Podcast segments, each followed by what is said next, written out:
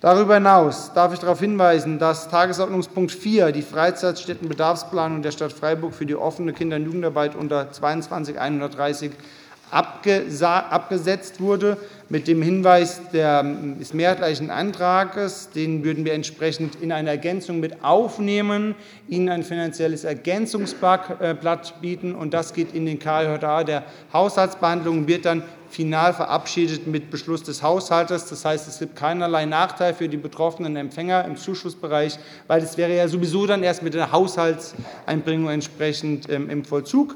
Das ist daher einfach nur das korrekte Vorgehen mit dem Ergänzungsblatt.